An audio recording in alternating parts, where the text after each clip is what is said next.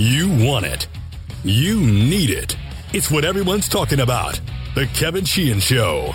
Now, here's Kevin. All right, Aaron's here. I'm here. Uh, that's it. No guests today. Uh, Tommy will be in tomorrow.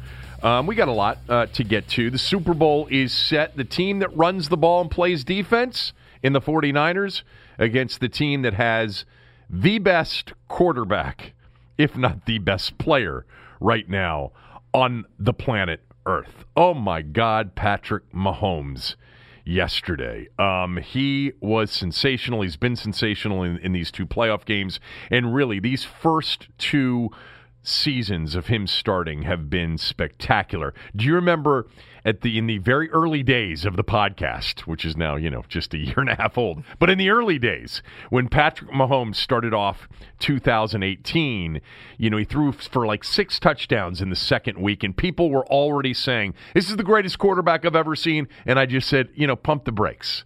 Come on, he's not in the Hall of Fame quite yet. He's good, but I really said, Let, us see what happens over the course of an entire season. He's ridiculous. he he's just a massive, you know, um, he's an eraser of everything that goes wrong in a game. He can erase it all against a good defensive team, a bad, you know, uh, a great defensive team, and he played a good defensive team yesterday, and he's got a great defensive team he'll face in the Super Bowl. He was spectacular. Yeah, I mean, he's the guy that you're never comfortable facing. There's no point in that game, even when the Titans went up, and even the week before. Go ahead, tell everybody what you did. Hey, I I, I, I bet the Chiefs got, got they got down to minus two and a half live. And At seventeen seven, was it minus I, two and a half? I'm pretty sure it was seventeen seven. It was minus two and a half. And, what, what, what, what, was the money? What was the uh, the price of that of the minus two and a half in game? Was it minus one twenty? Yeah, minus one twenty. Yeah. Uh, yeah, I bought it. But again, it's just doesn't matter what the score is, you never feel like you're out of it if you're on that side with Patrick Mahomes. Yeah, you don't. I mean, that's the thing. Like it, most teams, third and 14 is check down and punt it. Third and 14 with him is look out. They're throwing the ball way downfield. One thing seems obvious about this Super Bowl. This this is a very good matchup. Game open pick 'em. It's a KC minus one, minus one and a half now, depending on where you're looking. Um, two excellent teams, two contrast in styles you know, you've got storylines all over the place. You've got Kansas City in the Super Bowl for the first time in 50 years. I mean, how many times are we going to see Hank Stram's, you know, 65 toss power trap, NFL film stuff uh, from Super Bowl 4? Or, come on, boys, let's matriculate the ball down the field, boys. We're going to be getting that in the week leading up to Super Bowl uh, 54. Andy Reid, a Hall of Fame career without a Super Bowl, trying to get his first. You know, San Francisco looking for its first Super Bowl win in 25 years with the son of a two time Super Bowl winner. Mike Shanahan, Kyle Shanahan, the son, has led the team to a Super Bowl. Kansas City, a one point favorite, a great quarterback is essentially the reason they are a one point favorite in this game. It's like it's a great quarterback as a slight favorite over perhaps a better overall team. Um, I'm looking forward to this Super Bowl. You know, this is the first Super Bowl in seven years without either Tom Brady or Peyton Manning as a quarterback. You know, if you go if you go in order, so there's sort of a new blood feel to this game, um, which I like. The last six Super Bowls, the AFC representatives in order: Denver, New England, Denver, New England, New England, New England. So for the last six until this year, we had either Tom Brady or Peyton Manning as a starting quarterback in the Super Bowl. You won't have that this time. It's Kansas City in the AFC. The NFC, you know, it's been much different. San Francisco is going to be the fifth different team in five years to make the Super Bowl, and the fourth NFC team in the last five years to make the Super Bowl following a losing season or a 500 season the year before they made it. The 49ers were 4 and 12 last year. The Eagles were 7 and 9 the year before they won it. The Panthers were 7 8 and 1 the year before they got to it.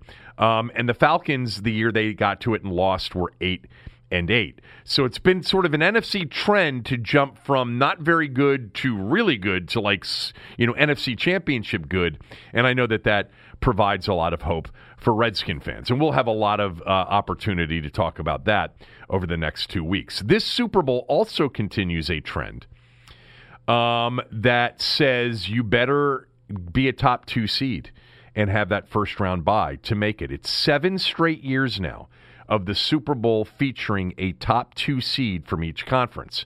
The last team not to have wild card weekend as a bye and to make it the 2012 Ravens who won it. So the Super Bowl really has represented uh, uh, during a seven year stretch the best of the regular season. You know, the first weekend bye and obviously home field advantage in at least one of the two games is once again, you know, seems to be crucial until it won't be anymore. Because I went back and in looking up all this, I found that, you know, the last seven years you had to be a top two seed to make the Super Bowl. But the three years before that, we basically had three years in a row of the team winning it all playing on wild card weekend.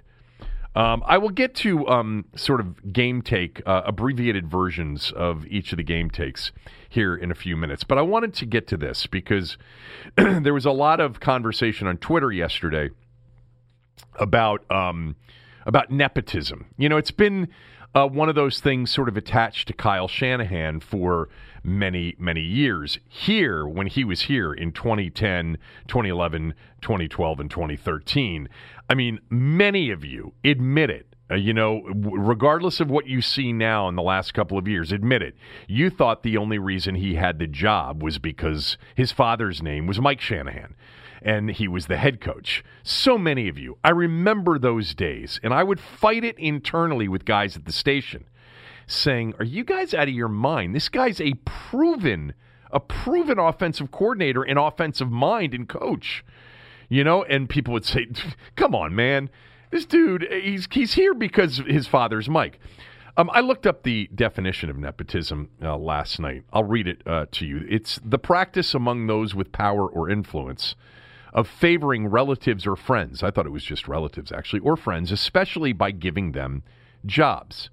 So, using it in a sentence accurately um, when applied to Kyle Shanahan, um, I would I would write the sentence as, fo- as follows: Kyle Shanahan got his first opportunities as a coach primarily because of his father, Mike Shanahan's longtime success as an NFL head coach, a career that includes two Super Bowl championships.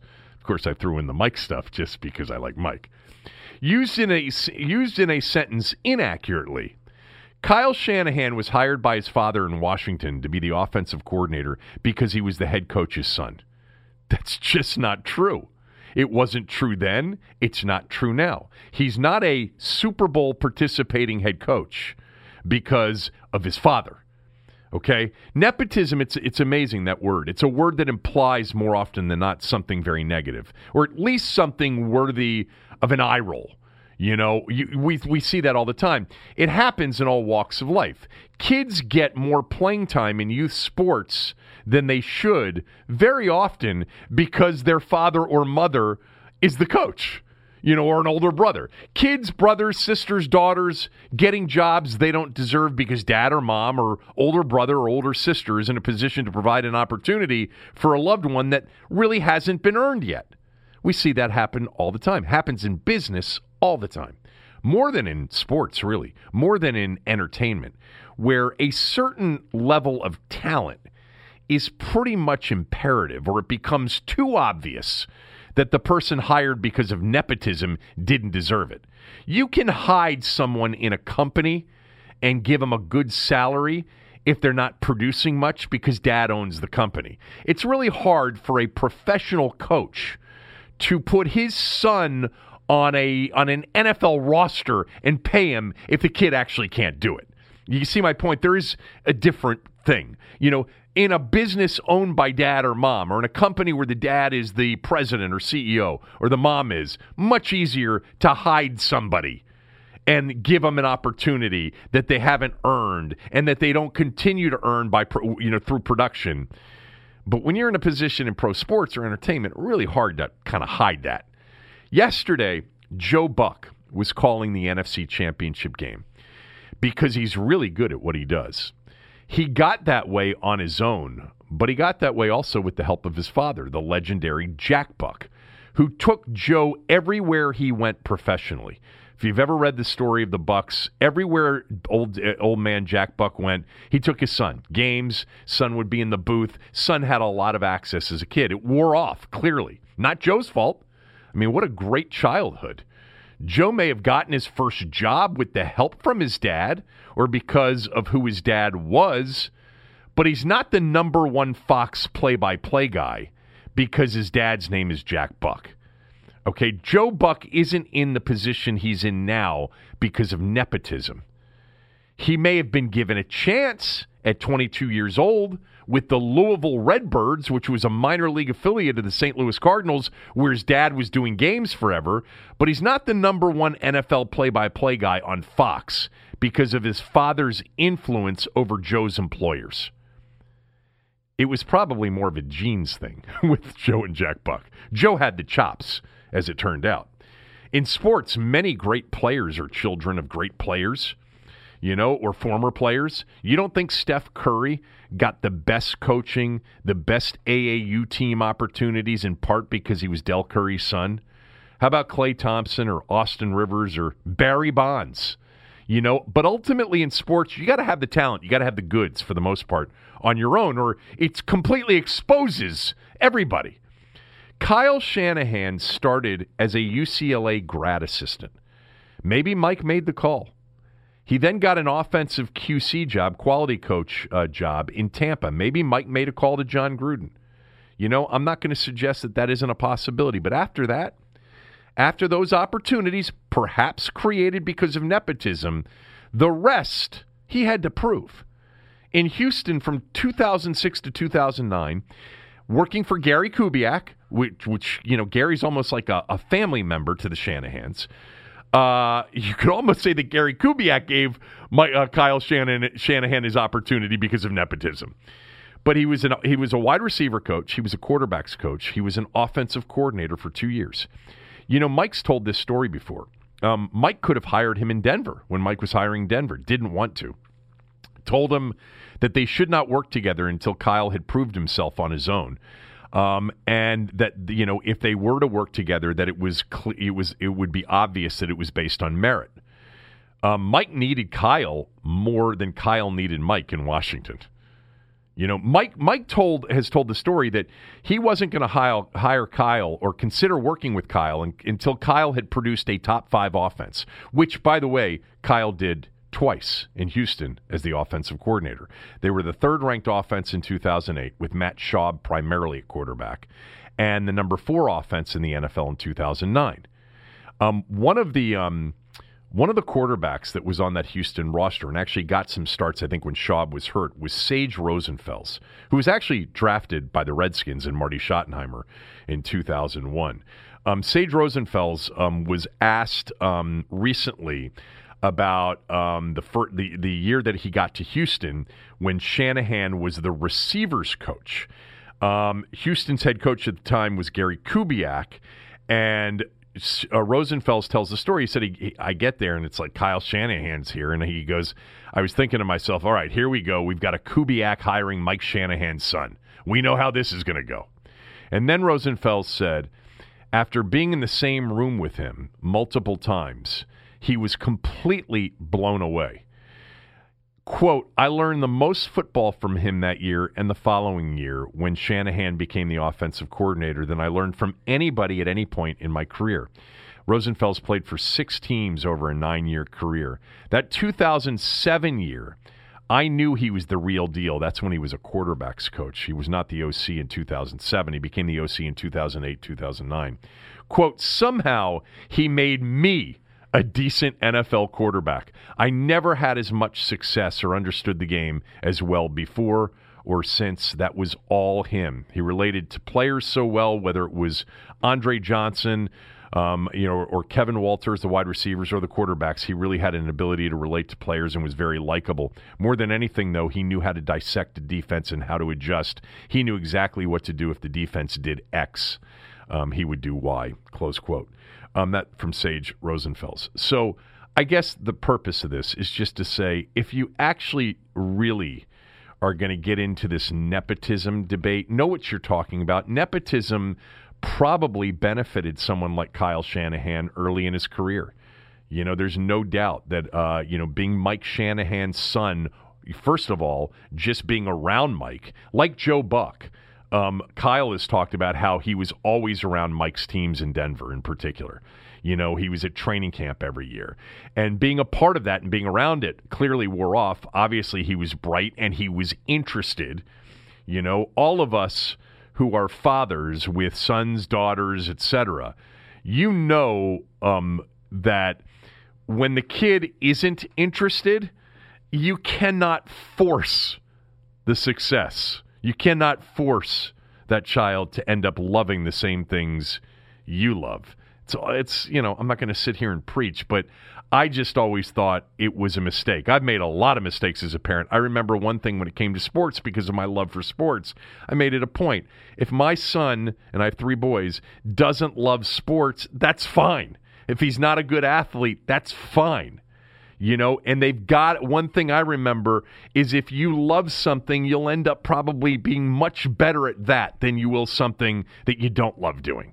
Kyle obviously was around his father and loved what his father did and so he soaked it all up. And he deserves to be here.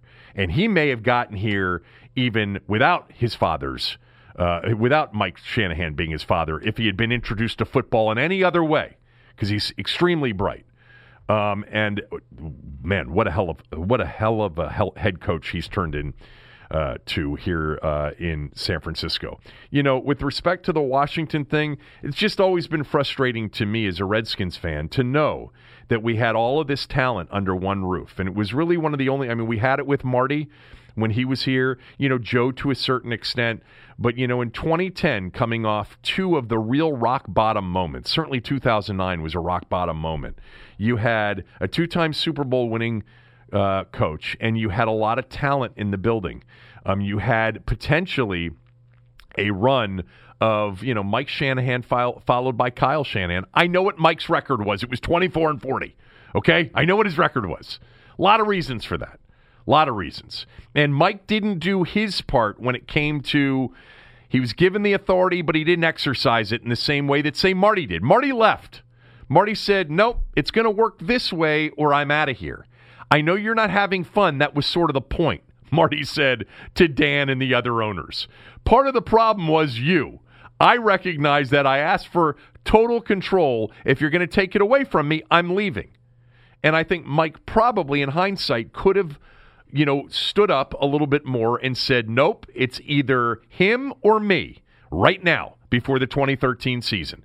The all in for week one was a sabotage season, courtesy of the owner and the quarterback and his part in it. The head coach for not exerting the authority that he was supposedly given to say, We're doing it my way or I'm out of here. You know, we read the stories about after the Seattle game um, and some of the stuff that was going on then. He almost packed up his bags and left then, but it didn't happen. What makes me upset as a Redskin fan is to think that, you know, the combination, and I've said this many times arrogance, not that bright, and boy, pettiness and insecurity. That kind of culture that has really. Um, you know the, the, organization has has been soaked in for so long has really kept it more than anything else from thriving you know and being successful. Hopefully this is a new day with Ron Rivera and hopefully Ron Rivera realizes what's gone wrong in the past with other quality people who have been here and he's able to change it or maybe the owner will change it himself because he's so desperate um, I'm happy for Kyle. I don't know Kyle. I know Mike much better. I got to know Mike when he was here, and I've had conversations with Kyle. You know, not many. Had him on the air a couple of times. Have had another conversation. I can tell you this: that Mike w- was less confrontational than his own son, um, and uh, and his son. And Mike always said this: is a better coach than he w- w- was ever going to think about being. He felt that way from the get go. I remember him saying very early on, Kyle's going to be a much better head coach than I was. Um, anyway, by the way, that kind of, you know, it's his son, of course, and you, you root for that. But to, to have the ability to say that, to be secure enough to say that, we need more of that uh, out in Ashburn now. Anyway, uh, let's get to the game takes. Pay attention. Here's Kevin's game take. Now let's start with the, the first game, um, which Aaron in gamed uh, Kansas City minus two and a half when they were down 17 7. And uh, that was a winner. Nice job uh, out of you. Uh, well done. Um, I so it's it's really hard. Let me let me begin with this. After last week and now after yesterday, it's really hard to even envision Kansas City being slowed down offensively. Like you're a football fan, you watch a lot of games. You've watched the Chiefs, you know, score 41 unanswered against the um, against the Texans, and then yesterday down 17-7, you know, run off a 28 to seven stretch of football. And it just seems like with Mahomes and their weapons that they're unstoppable. And it's one of those things you got to think about as we as we get to the to Super Bowl weekend 2 weeks from now or a little bit less than 2 weeks from now. I mean, that great defense against that offense that really can you see them being slowed down? Can you see them being stopped? It's hard to it's hard to imagine that. In this game yesterday, there were a couple of things. First of all, you know, I would not have in-gamed Kansas City at 17 to 7. So good for you. I mean, the smell test was 0 and 3. worst this will be the worst year of the smell test in the 14 years that I've been doing it. I will now have to my record 10 winning seasons, 4 losing seasons, but the 3 losing seasons prior to this one were really close to like 50% just barely losing seasons, you know, minus two or three units. I'm now down nine units. I'm nine units below 500 um, after being up 26. It's crazy. Uh, anyway, um, the reason I wouldn't have done it is because Tennessee was moving the ball pretty easily. You know, their first three drives were, you know, eight plays, 58 yards, field goal, 3 nothing. Nine plays, 58 yards, touchdown, they're up 10 nothing. 15 plays, 75 yards, 9 minutes and 7 seconds. And if you were watching in D.C. with a lot of audio interruptions on CBS, uh, you told me, Aaron, this morning that that was a WUSA Channel 9 thing, that people were not experiencing that nationally. Yeah. Um, it was a little bit frustrating. But anyway, um, and at that point, they've got a 17 to 7 lead, all right, after that 15 play drive. And that drive ends with six, just over six minutes to go in the first half. What's amazing about that first half, okay, is that Tennessee scores, they have, they have the ball four times. They score on the first three drives.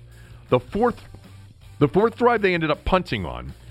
They punted once. They had no turnovers, and they're down 21 to 17 with 19 minutes and eight seconds time of possession. It couldn't have gone any better the first half for them. They possessed the ball, they scored when they had it, they didn't give Mahomes many opportunities, and yet they're still down 21 17 at the half.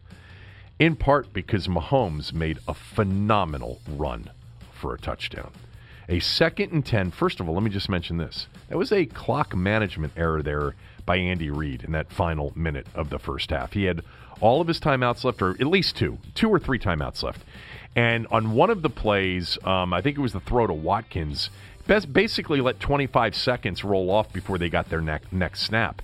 You know, they could have used that because if Mahomes gets tackled there, you know, even if it's down at the two or three yard line where there were more missed tackles, there was a hesitation pull up when he was tight roping the sideline, thinking he would go out of bounds.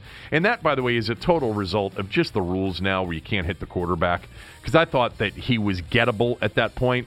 But if he goes down, say at the two yard line, three yard line, they get him down there, they're only going to have 11 seconds left. You know, that's an opportunity for Tennessee. They should have had at that point every bit of 30 seconds left had Andy Reid managed the clock well. Anyway, it doesn't matter. He makes one of the great runs by a quarterback for a touchdown you'll ever see. And that was the game there. That was really the game. Because Tennessee needed at least when in, in the moment you're thinking Kansas City's going to get the ball to start the second half. They're up four. Now they're going to go up 11. They didn't, but you really, if you were Tennessee, needed to hold them to um, to a field goal in that particular spot to go in 17-17 at the half. Um, that was uh, that was unfortunate, and it was 21-17. But so eh, anyway, netting it out, Derrick Henry, for all of the talk after the game about Hen- how Henry was shut down um, and how Henry wasn't the factor everybody thought he would be. You know, at halftime, he's sitting there, 10 carries, 62 yards. He's averaging 6.2 yards per carry. And it's 21 17, and they've only punted once in the game. Like, if you're Tennessee, you're going into that game thinking, you know, we can't punt more than three times in the game. We only punted once in the first half. Derrick Henry's got 6.2 yards per carry, and Tannehill's throwing the ball well. You know, he's 11 of 17 for 120 yards. So you're playing well. You have you've got you've done you've executed the game plan to a T to pull the upset at Arrowhead, and you're still down 21-17, which is really it's going to get to when we get in the get into the conversation about the Super Bowl. It's what scares you is that you can execute the perfect game plan if you're a running football team like Tennessee, and you can possess the the ball for at, a, at a two to one ratio and still get beat. Um, it was the second half in which I thought that Tennessee, Arthur Smith, the offensive coordinator, Vrabel, I thought that they panicked a little bit. They got a stop on Kansas City's first drive. Kansas City had a had a pretty good drive going, and then there was a they got a stop and they got a punt, and so Tennessee did get the ball back in the third quarter, down by four, with a chance to take the lead to get get it back into it, the kind of game it had to be, which is we need to score, and then even if they score, we get it back with a chance to take the lead. Um, and in that particular drive, they moved the ball. They were moving the ball, and it was a penalty that really derailed it. Now, it was a third and one stop on Henry against a goal line defense. I don't know if you heard Romo say this. So, Tennessee's first drive of the second half, they're driving it, and they've picked up, they've already made two first downs, I think, at that point on the drive. Um, and it's third and one from their own 41 yard line. They had made one first down, excuse me. Uh, and Derrick Henry against goal line defense. And when I say goal line defense, that means 11 people at the line of scrimmage. They had 11 people at the line of scrimmage on that play. Go back and watch that play. There's no safety. It's everybody at the line of scrimmage with, you know, trying to stop a third and one because they knew they were going to run the ball, and they did, and they stopped them. Now, there was a holding penalty against Tennessee. Very interesting decision there for Andy Reid. Does he take the penalty and give him another down, or does he decline the penalty and allow Tennessee potentially at that point from their own 41 yard line to go for it? They may have. In fact, given what we know about Kansas City offensively, it's almost a have to go for it. And it would have been third and a little bit less than one. Reid took the penalty. I think it was the right thing to do. And so then they had a third and 11, and that was the play Tannehill scrambled and got absolutely crunched by Sorensen um, and they punted it back again. And this is where I think the game got a little bit away from Tennessee. First of all, Kansas City um, converts a couple of, of, of, third downs on the drive. Um, and then, and they score. They end up scoring to take a 28 17 lead. And they took the rest of the quarter, the rest of the third quarter on that drive into the fourth quarter is when they scored the touchdown. And it's 28 17. So Tennessee's now going to touch the ball, Aaron, for just the second time in the second half, and it's already the fourth quarter. Think about that for a moment. I was thinking about this. I always do for for some reason. The college game last week, in the first quarter of the game, Clemson uh, had five possessions. LSU had four. It was whatever. There were nine possessions, and the game was seven seven at the end of the first quarter. It's not like people were just punting. In an NFL game in the second half, Tennessee didn't even touch the ball for the second time until the fourth quarter. And at that point is where they decided Derrick Henry is not going to be a part of this game anymore. You know, I, I thought it was wrong. He had 10 carries, 62 yards, 6.2 yards per carry. You needed to get your defense off the field after that long, uh, keep the defense off the field for a while, and they went Tannehill pass to, to Corey Davis, which was a big play for 15 yards. And then it was Tannehill to Derrick Henry on sort of a panic check down. Tannehill to A.J. Brown. Tannehill sacked. Punt. So that was not good. Um, that was giving up on the run. They didn't run the ball once on that particular drive. And I thought that that was uh, not a point, and not a point in the game early in the fourth quarter where you had to become unbalanced. And that was it basically for Derrick Henry. I mean, he had a, you know, I think he had another carry maybe in the game. Actually, he may not have had another carry after that. Uh, not one more carry for Derrick Henry after that. 10 carries, 62 yards, okay, in the first half. And then on that first drive of the third quarter, he got it once, twice, three times, four, five, six times. How did he end up with 19 carries then? It says 19 carries, six. He must have had a couple of other carries in the second half. Anyway, um, I, I digress. Uh, First half, perfect game plan. Second half, got away from the game plan when it became a two score game. And then when it became a three score game, they did fake that punt, which was beautiful. I, you know, th- but th- that that's an uh, an indication, uh, just uh, by chance, of a coach who does not believe in his quarterback's ability um, on his own to pick up a a a fourth down conversion. He goes with the punter on a fake punt on fourth and eight from their own 22 yard line. Like, not only does he go for a fake punt, he goes for a fake punt in an obvious fake punt situation. He had more confidence in the fake punt play than he did in Tannehill in converting a fourth and eight. Tannehill's perfect in good down and distance. Obviously, you force him to throw, it's going to be a problem. Uh, 35 24, the final in that game. Mahomes throws for three, runs for another. He ends up becoming the first quarterback in NFL history in the postseason to lead his team twice in two games to the Super Bowl in rushing. Uh, eight carries, 53 yards, and that's really part of his greatness. Is he's such a an effortless runner. You know, it's always last resort, but it's usually the right thing to do. One of the things that was pointed out by Romo, and Clinton Portis talked about it with me this morning on the radio show, is that it's really hard to confuse Mahomes, but when you do with man zone that looks like man pre-snap or vice versa, he doesn't force it, he recognizes it post-snap and then he uses his legs to hurt you with a run or an extension of the play. I don't know really other than Russell Wilson, Lamar Jackson, Aaron Rodgers.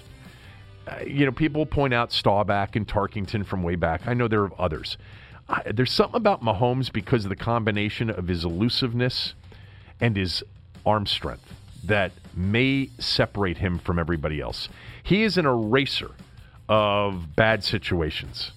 He takes a pass rush and he eludes it, and then he keeps extending the play. And when you have Tyreek Hill and you have Travis Kelce and Watkins and Hardman, etc., somebody's going to be open and he's going to have the arm strength to get it to you. The second game yesterday featured one of the most dominant one sided beatdown halves I've ever seen in a big game. We talked about it on Friday, Aaron, that, you know, San Francisco is a healthy defense was just going to be too much for Green Bay. Like that Sunday night game we watched, it's like, what's changed? Nothing. 37 to 8. Rodgers couldn't, you know, had no time, had 75 yards passing into the fourth quarter. Now, yesterday in the second half, it changed, but but in the first half, first of all, Raheem Mostert in the first half, uh, 14 carries, 160 yards in a half. All right. Garoppolo only threw the ball six times in a half, eight for the game. Well, more on that coming up here shortly. Um, it was under siege for Green Bay. It was okay. We can't protect our guy. We have to throw screens to. It was the same thing. Remember, I said last week about Minnesota. They're trying screens and it doesn't work against San Francisco. They react too quickly. They're too fast. Same thing yesterday. They're trying screens to get something going and they're getting nailed.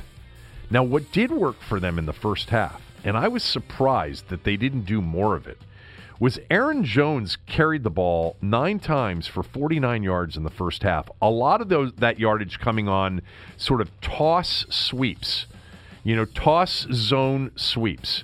That seemed to be an opportunity for them, but they got away from it a little bit. Now, it started to get stopped after a while, but he averaged 5.4 yards per carry you know, on those nine carries. It looked like it was the only chance Green Bay had to move it. The problem, of course, is that when San Francisco had it, they possessed it.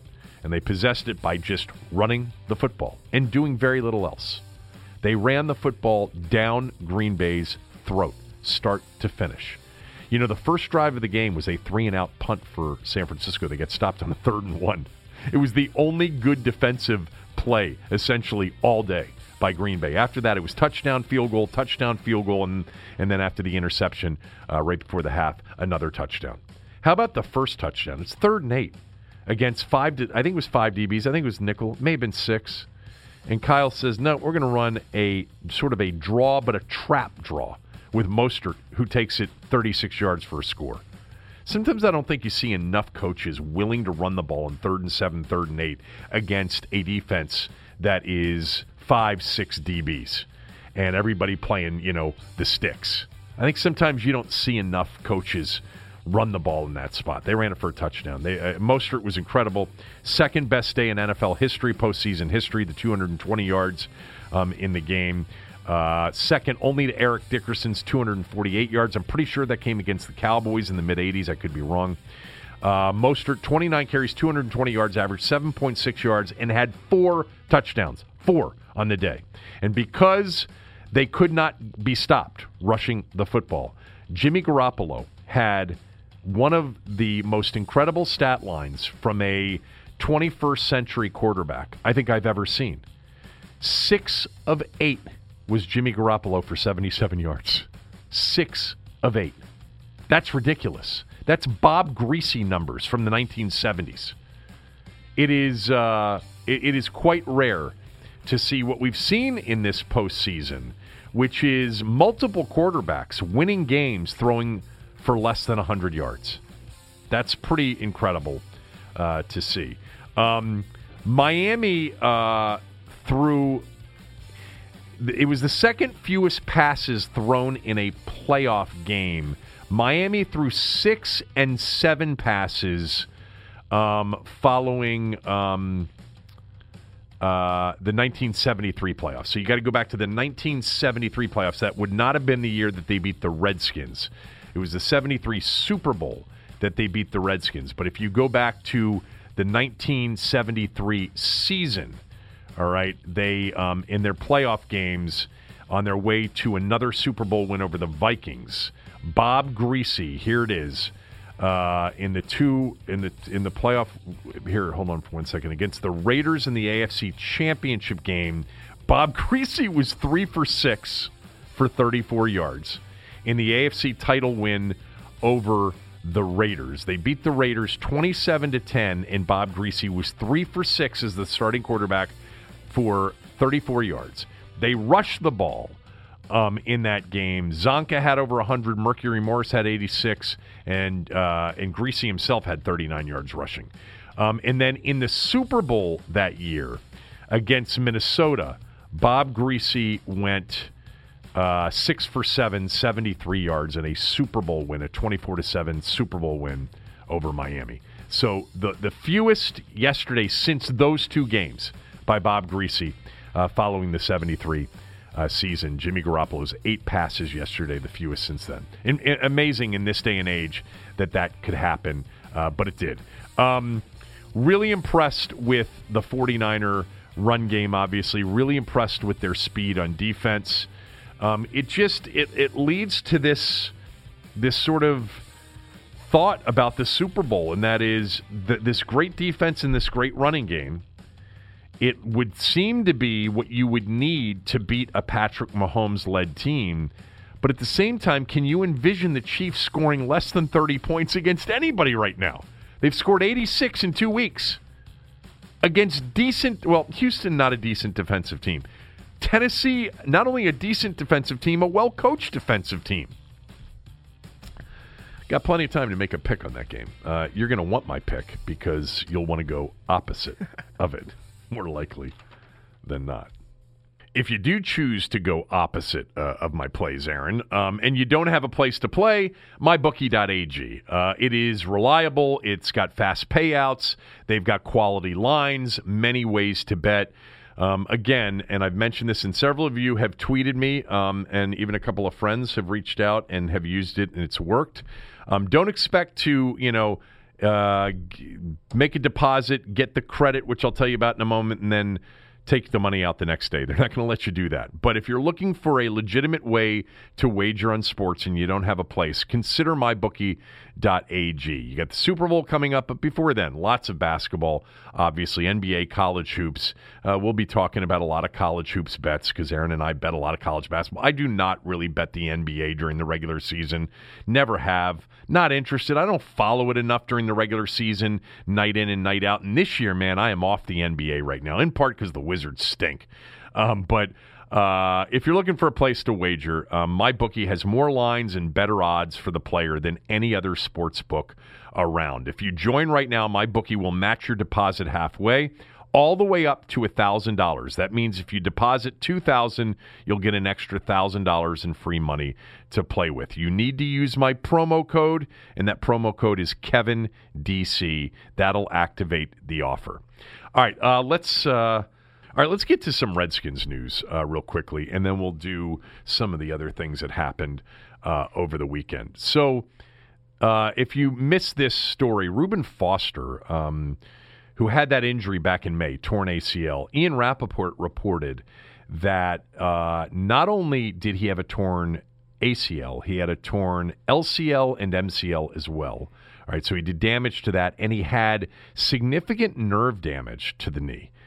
And it's just it's strange, man. Just the the Redskins and these injuries, like they just can't break a leg and have it heal properly. You know, they can't just have a torn ACL and have everything go the normal, you know, rehab route. There's always something else, and this this uh, nerve damage. Um, was reported yesterday by Ian, Ian Rapoport. It came from Foster's agent. Apparently, Foster could not feel his toes for several months following the surgery and the injury. Um, but apparently, he now has that feeling back, and there's more optimism today than there was, say, a week or two ago. And there is some hope that Foster can participate in some form or fashion come training camp. No timetable for his return. I would just say this: it's I'm not going to put it in the Alex Smith category, but I wouldn't count on Reuben Foster if I'm a Redskin fan in 2020. You know, he's a young guy, and I'm sure there's going to be an opportunity down the road. Um, but you know, this is these these are injuries. When you hear nerve damage, um, that ends up being you know typically one of those things scary, you know, and can be career threatening. We'll, we'll see. And I, I, I, you know, wish him the best and, and hope that he's back. I don't even know what Ron Rivera's feeling about Reuben Foster would be in the first place. They're going to a four three. You know, Reuben Foster could fit in a couple of spots, including the middle. Um, right now, in terms of the players that you may have, Sean Shaun Dion Hamilton would be your middle linebacker if you had to start playing tomorrow because Jon Bostic's not under contract. Although Bostic's really smart and is a bit of a team leader, and I think can play that middle linebacker spot.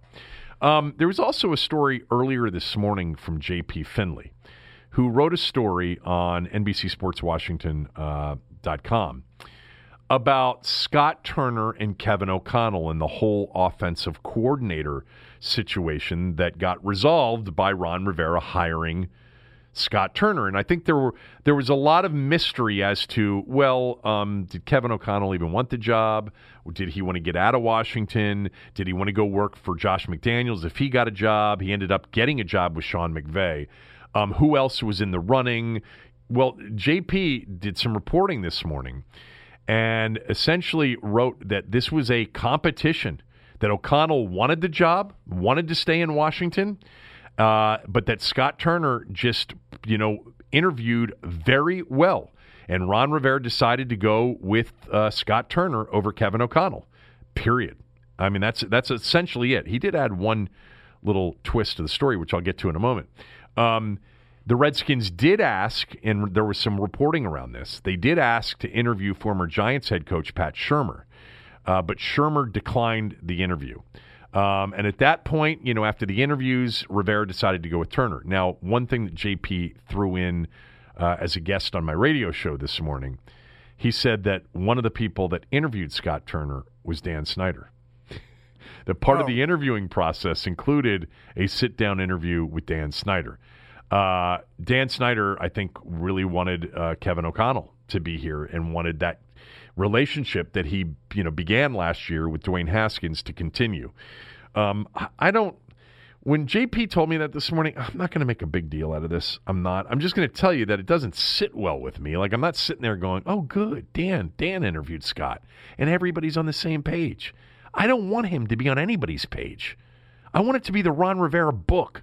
And every page he writes or people he chooses fills in all the detail, makes all the decisions. I don't want Dan, I don't want him to feel like we got to have Mr. Snyder sit down with him for his approval.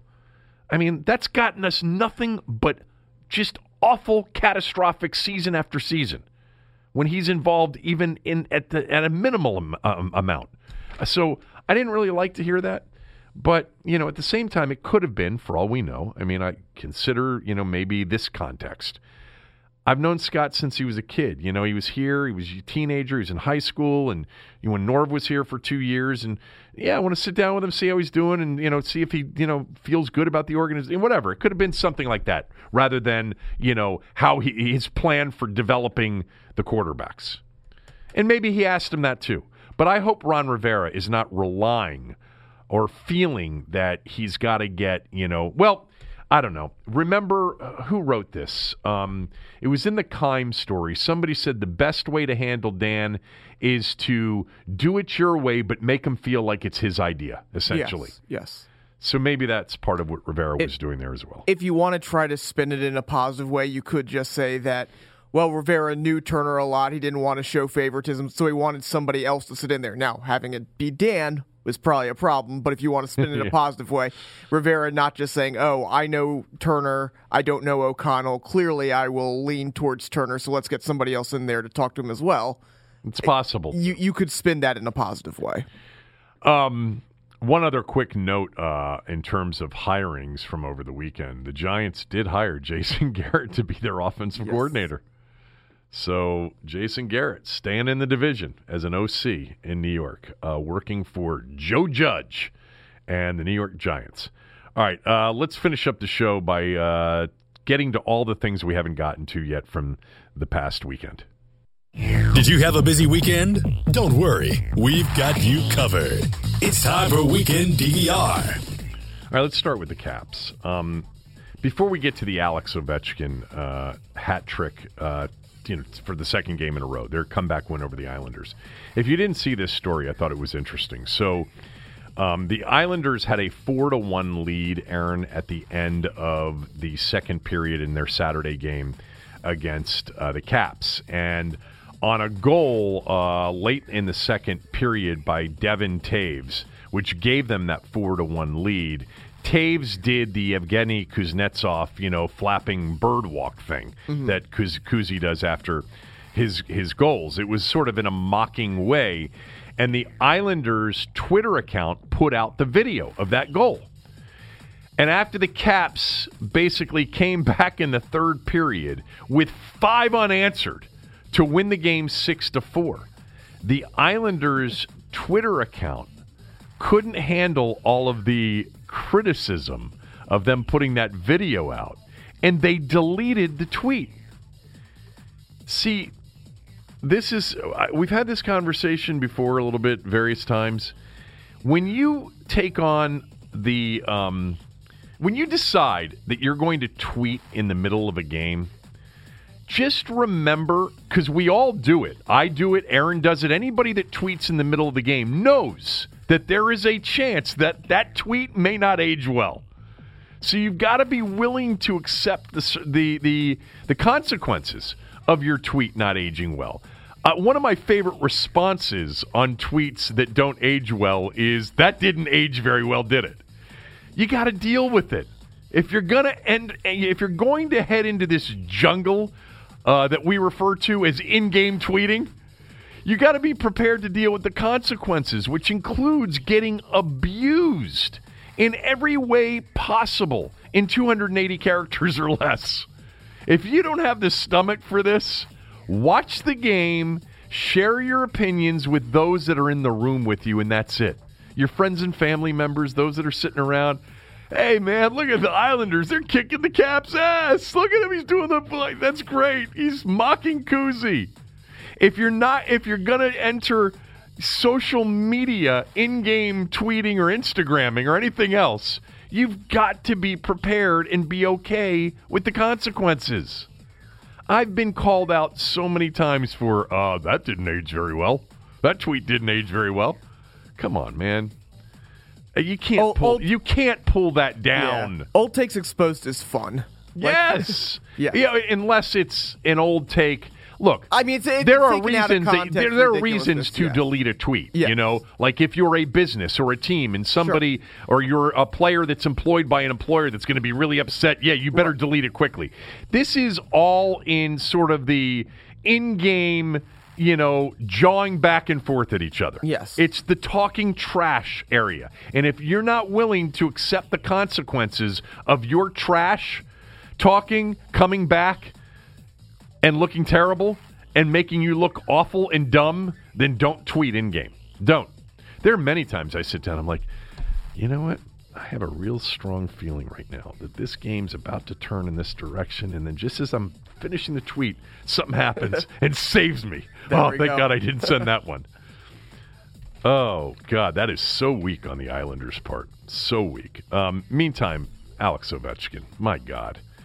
I mean, wh- where do you where do you start? He's got eight goals in the last three games. Eight goals in the last three games, and he passed. Um, he passed Lemieux. He's tied with Yzerman now on that list.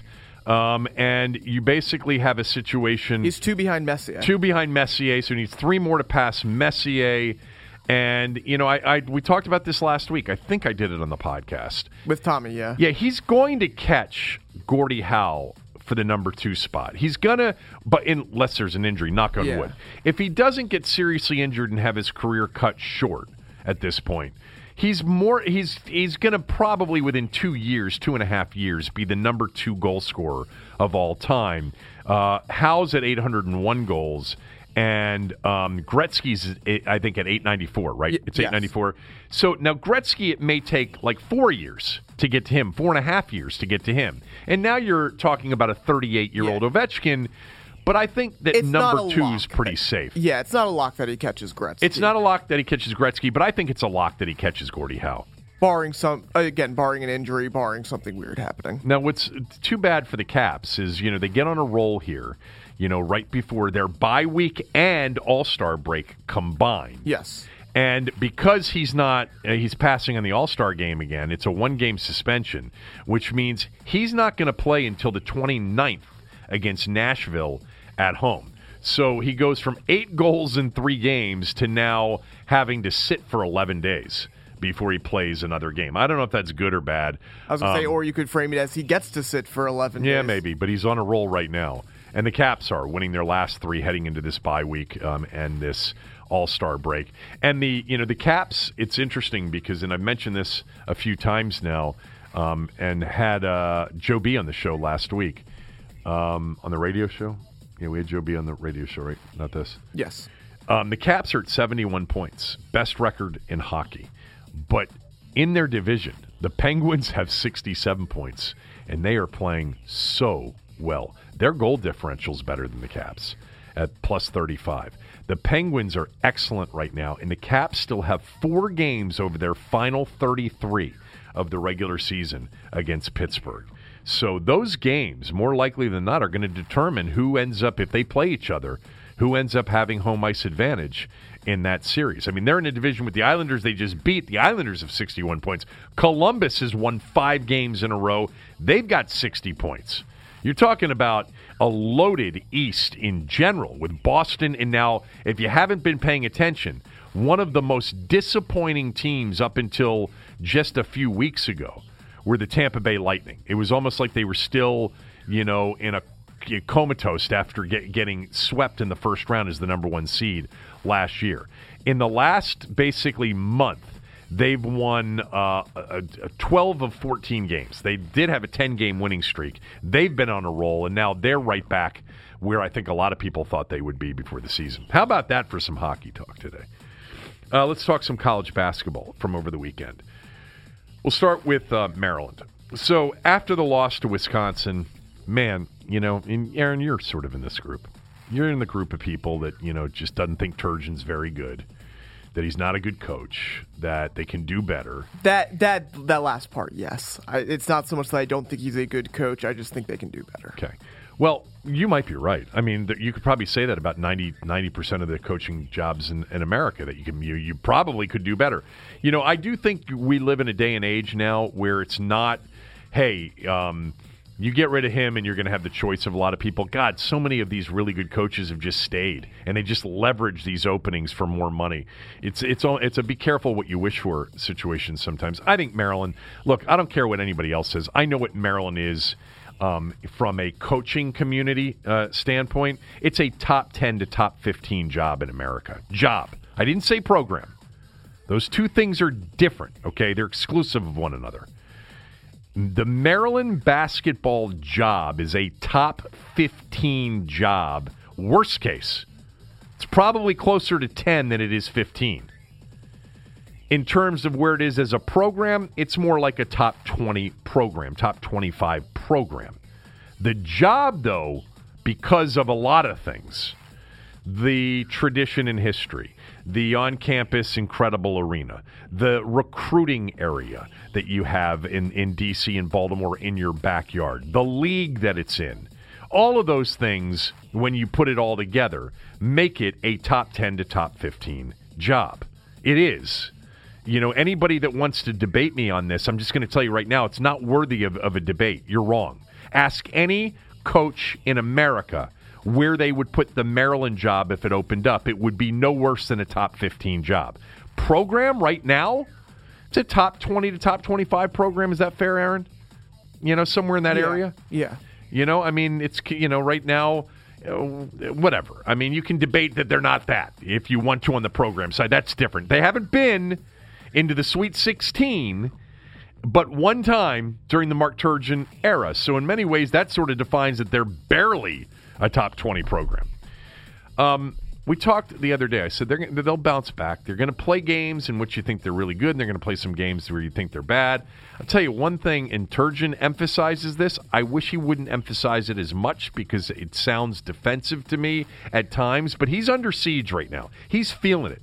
He actually got really upset with some of the reporters on Friday before including this game. Don Markus, who's the longtime reporter. You there. know, so I watched that on YouTube. Was it Don that he was upset at? I'm pretty. Who was the other person? I'm that- not sure who the other one was, but I know He I'm- barked a little bit during this presser, Yeah. this the, this informal press thing that they do the day before a game on the court at Xfinity Center. It's always available on YouTube. I watch it a lot, and he was upset at some of the questions that were asked because they were sort of leading questions and negative questions. they were negative questions, but I didn't think they were out of line at all. Um, I, I, I didn't, I didn't either. But you can tell that he's feeling the heat. Last week, not being able to get the ball in bounds against Wisconsin, he's feeling some heat. Okay, he, he he's feeling it, and trust me, they he's such a good dude, great wife, great family. They feel it. I've said this many times. He's coached in places where it didn't matter before he got here and the the level of the level of scrutiny is not something he was used to. Now he's used to it now, but I think he always looks at it and says, "My God, do you know how many games we've won?"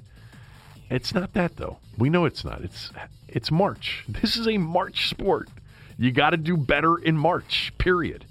But anyway, I think he's a good coach. I don't think he's an elite coach. We don't need to have that conversation now. We've had it had it twice last week. I think he's a good coach, and I knew that they would be prepared on Saturday, and they were. And they had a terrific first half. They had a 16 point lead. They played very good defense. He is a he's an excellent defensive coach. You know, anybody that knows anything about basketball, you know. Watch how well they play. You know, it, it, first of all, he's played more zone this year in the last couple years than he ever used to. Um, so he mixes his defenses much better. But he's a really good coach of man-to-man defense. Man, do they play team defense and they communicate very, very well, and they scout exceptionally well on a defensive standpoint. This is something he is very good at. All right. You can talk about the turnovers and the not getting the ball in bounds and some of the offense that you, you think is disorganized and not right, which isn't always the case, just so you know. But he's an excellent defensive coach, and they're always well coached defensively. And they were so good in the first half 36 to 20 at halftime. And here, here was the big difference on Saturday, man. And uh, Dakich said it on the broadcast. Maybe it was Dakich, or maybe it was somebody else who said it at halftime or after the game. Maryland's one of those teams where if they shoot the ball well, and they will. Oh, you know where I heard it? I heard it from Matt Painter after the game. Matt Painter said after the game, the Purdue coach, the thing about Maryland is their three point shooting percentage for the year is not reflective of how good they can be as a three point shooting team. They've got better shooters than their percentage indicates. And he said when they shoot it, they're really difficult to beat because of how good they are defensively. And that's why Maryland, you can't bail on them. They have the potential to beat anybody. They can put it together. They've got talent. You know, I'd like to see him keep like it, uh, when when the lead got cut to, you know, three five in the second half. Eventually got cut to three at fifty three to fifty. One of the things I kept thinking is do not hesitate on taking the open threes. They hadn't made any in the second I half. think you tweeted that out at one point. Yeah, but they were running good, decent offense. They were running decent offense. They were getting looks. Um, and, you know, they didn't knock down the killer three there. They made a couple of big defensive stops. In particular, Stix was outstanding on defense again. I mean, a lot of times did not get the help. Turge decided not to give him the help, and he, he defended um, uh, Williams and or, um, or Haarms straight up. And by the way, this Trevion Williams, this six foot nine, six foot ten inch, two hundred and seventy five pounder sophomore for Purdue, star in the making, star. Uh, and Stix did a great job. I mean, ended up with four block shots in the game, ten rebounds, eighteen points, and he is right now more than anybody the guy that when he's open from three on that pick and pop, I feel best about him shooting. Yeah. Um, he was two for five from long range, and they they knocked down. And Wiggins, you know, made a couple threes early off of making some threes against Wisconsin. Keep in mind about Maryland right now, okay? For all we want to say about how painful that loss was to Wisconsin and how ugly it was against Iowa, in their last six games now, they've won four of them, and they've played well in five of them. That's just they played well at Wisconsin. You may not like 54 points. It's it's Wisconsin. You know, this is what people do against Wisconsin. I mean, Michigan State beat Wisconsin last week with 67 points. Okay, but more times than not that's the nature of the game with these teams. All right, in the Big 10. And the Big 10 is freaking crazy. Did we talk about this that the bracketology that Lunardi put out the other day has 12 of the 14 Big Ten teams in the field at this point. Rutgers won again yesterday. They're in second place in the Big Ten. Rutgers is. Maryland has to play them twice. I'm going to tell you right now, they are not beating Rutgers twice. They, they splitting with Rutgers, hopefully. Rutgers has talent, and they Pikiell's doing a great job there. Illinois won again over the weekend too, right? I think they're five and two in the Big Ten. Um, they beat Northwestern. Maryland's got a big game tomorrow night. It's Northwestern on the road, and it's the one team on the road this year that people need to beat. It really is.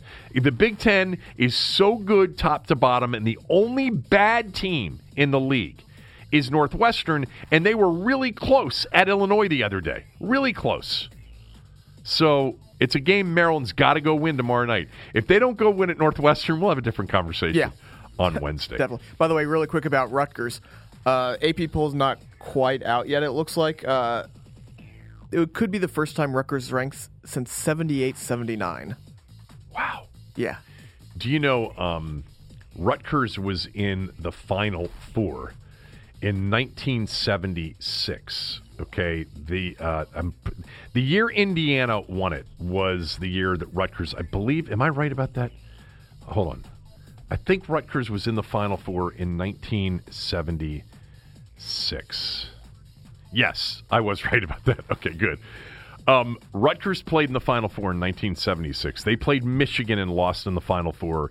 Indiana beat UCLA in the other uh, Final Four game, and then Indiana completed the last perfect season, which was 1976, with a 20 point uh, win over Michigan in the final um, that particular uh, year.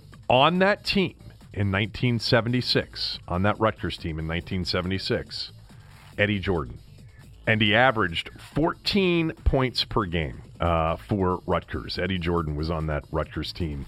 Uh, and Eddie Jordan, the former Wizards coach. If you're wondering which Eddie Jordan I was talking about, Eddie Jordan, the former uh, Wizards coach. Where is Eddie Jordan right now? I think he's still living in the area. Um, I ran into him once, like last year, I think it was. He's such a good dude too. But is he coaching anywhere? Anywhere? Uh, I don't think so right now. Last I can see, yeah, he was at Rutgers. Yeah, no, nothing. Nothing right now. Um, he was an assistant. Here it is. He was an assistant in Charlotte, uh, 2017 and 2018. So he's not coaching this year. Is, is, is we're sure about that? Uh, I'm not 100%, but I do not see him listed. Says he's retired. Yeah. Says he's currently retired. yeah. Um, Eddie Jordan. Anyway, yeah, uh, really, really good college basketball player, and played in the Final Four on that Rutgers team. Uh, after uh, after growing up in D.C. and attending uh, Carroll, um, Archbishop Carroll, which was you know one of the all-time great high school basketball teams, long before Eddie Jordan though played there. Uh, lastly, Georgetown lost over the weekend. Um, Marcus Howard went for 42 against I him. mean, Marcus Howard's just. Amazing. How did Maryland hold him to nothing? Uh, Darryl Morsell. one of the most shocking things of the season. And yeah, Darryl Morsell was awesome. Darryl Morsell was awesome that day, but seriously, to hold what did they hold him to? Three points? Was it three points that day that he scored? I It was very little. I mean, because he is the he's the nation's best scorer that I've seen. He's lead, he's leading the league in scoring points per game. I believe he's is he leading the nation in scoring? Yes, yeah, he's leading the. Oh, you said league. Oh, did I say league? I meant leading the Twenty-eight point points per Yeah, game. he's second in the odds for the uh, Wooden Award. And against Maryland, Maryland held him to six points. Uh, his low by far this year. That's he was one for twelve against the Terps in that Orlando tournament. Um, in his la- his last, how about this? How how about just his last uh, eight games? 26 points, 32 points, 30, 29, 39, 27, 35, and 42. He's unbelievable. He's had uh, a 51 point game this year. Had that against Southern Cal. That was in Orlando uh, the day before they played Maryland, and he had a 40 point game against Davidson, also in that tournament uh, this year. Um, so anyway, Georgetown loses. Georgetown's still in good shape. That that would have been a really good win for the Hoyas. Um, Marquette's good. Marquette's a potential tournament team. Um, big stretch for Georgetown coming up, though. They've got Xavier and Butler uh, in their next two. They still have Butler twice, I believe. Uh, the Hoyas do.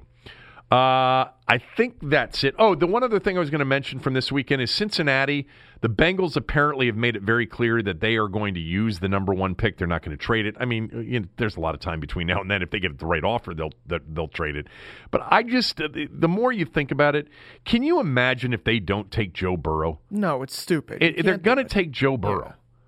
I, I, it doesn't Un- matter unless- if Chase Young is evaluated at a higher level because here's, it's the here's the only way they don't take Joe Burrow if, they J- love Tua more. Yes. Which Yeah. I don't see happening, but if you tell me that that's what ends up happening, that Tua is 100% healthy, and people, you know, for what it, he he tests well, he's at shows up at the combine, he shows up everything well. Okay, maybe. That's the only way.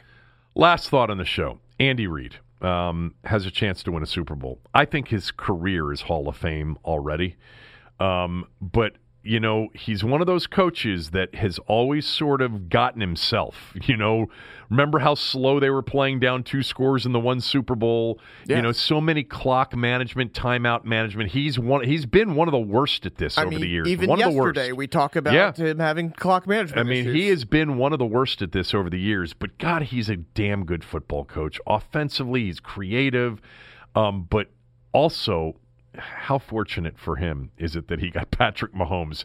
Now he recognized Mahomes and traded up to take Mahomes with Alex Smith as his quarterback. You know, no one was projecting Patrick Mahomes that high. You know, at least the public wasn't. And he traded up and he took him. And Patrick Mahomes is going to. Uh, is- he's got a really good chance of a great quarterback delivering uh, a Super Bowl title to him. But just think about his playoff losses in Kansas City alone. They blew a 38 10 lead in the second half in a wild card game at Indianapolis, lost that game 45 to 44. Then they lost those games at Arrowhead. You know, they made a two point conversion that got called back for holding late in, a, in an 18 to 16 loss to the Steelers. They had a 21 3 lead against Tennessee and Marcus Mariota in the wild card round, and then lost that game 22 to 21, courtesy primarily of Derrick Henry um, in that game in that second half. Um, I am you know, I'm not one of these people that really wanted Andy Reid to get back to, back to a Super Bowl and win it, but I do like Andy Reid.